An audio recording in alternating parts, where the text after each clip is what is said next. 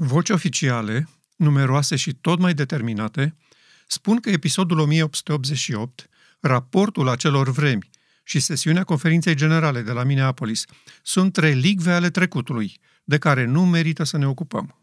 La ce folosește să răscolim arhivele și să tulburăm morții, dacă oricum nu mai putem schimba nimic din ceea ce s-a întâmplat atunci?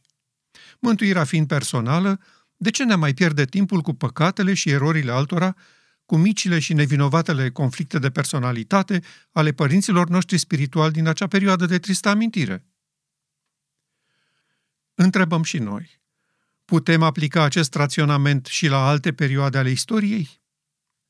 Dacă scrierile Sorei White despre 1888 sunt o relicvă a trecutului care nu merită studiată, atunci de ce scrierile apostolilor de acum 2000 de ani sunt nu numai studiate, dar chiar disecate, analizate la nivel de frântură de slovă și suntem insistent invitați să ne aplicăm asupra lor. De ce tipărim an de an manuale de studiu, lecțiunile școlii de sabat, despre evenimente, fapte și oameni dintr-un trecut extrem de îndepărtat? De ce este important un trecut de două, trei sau chiar patru mii de ani, iar unul de 130 de ani este nesemnificativ, neindicat și chiar periculos? Dacă este nepotrivit să tulburăm morții de acum un secol, de ce este potrivit să-i tulburăm pe cei morți cu milenii în urmă? Poate datorită faptului că acela era trecutul altora, pe când acesta din 1888 este trecutul nostru?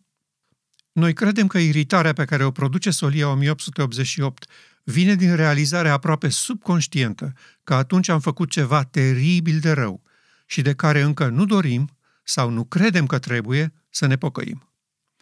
Suntem afectați de o vrăjmășie ascunsă, perfidă, și de care ne-am îngrozit dacă am înțelege implicația ei finală, dorința de a-L ucide pe Dumnezeu. Este aceeași maladie care afectează pe frații noștri iudei. Și pe ei îi irită cumplit anul 31, episodul Iisus din Nazaret, și de aceea merg oricât de departe spre a spulbera istoria acelor vremuri, în timp ce proslăvesc făgăduințele de grandoare națională ale profeților dintr-un trecut foarte îndepărtat. Nici ei nu doresc să dezgroape morților și să tulbure mormintele văruite, chiar dacă noi le amintim mereu că problema lor este veche de 2000 de ani și nerezolvată.